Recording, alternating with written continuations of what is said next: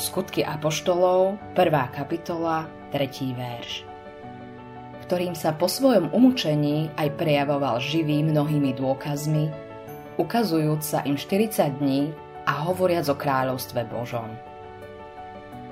Videli ste niekedy niečo také úžasné, že ste nemohli uveriť vlastným očiam.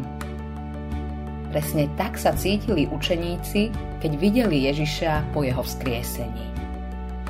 Mysleli si, že ho už nikdy neuvidia, ani sa s ním nebudú rozprávať. On však žil a zjavil sa im, pričom na svojom tele stále niesol stopy po ukrižovaní. Najprv sa zjavil Márii Magdaléne pred hrobom. Potom sa zjavil Šimonovi Petrovi.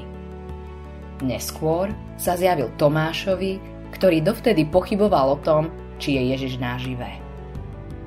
Ježiš sa zjavil aj dvom učeníkom, ktorí kráčali po ceste do Emaus – Následne sa opäť zjavil Šimonovi Petrovi pri Galilejskom jazere. Pri inej príležitosti sa zjavil 500 ľuďom naraz.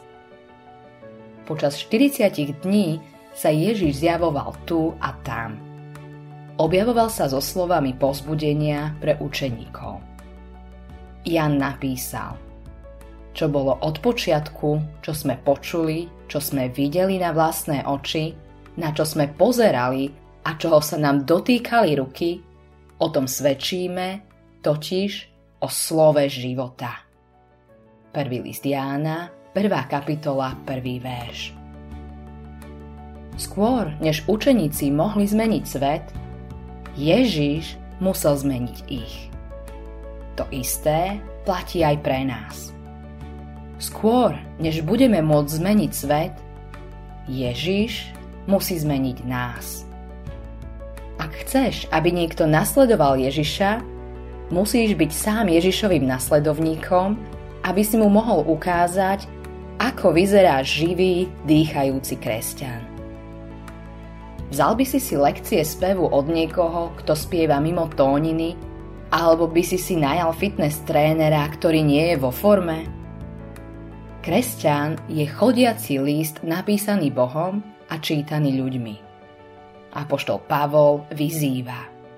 Bratia, spoločne buďte mojimi napodobňovateľmi a pozorne si všímajte tých, ktorí tak žijú, ako máte príklad v nás.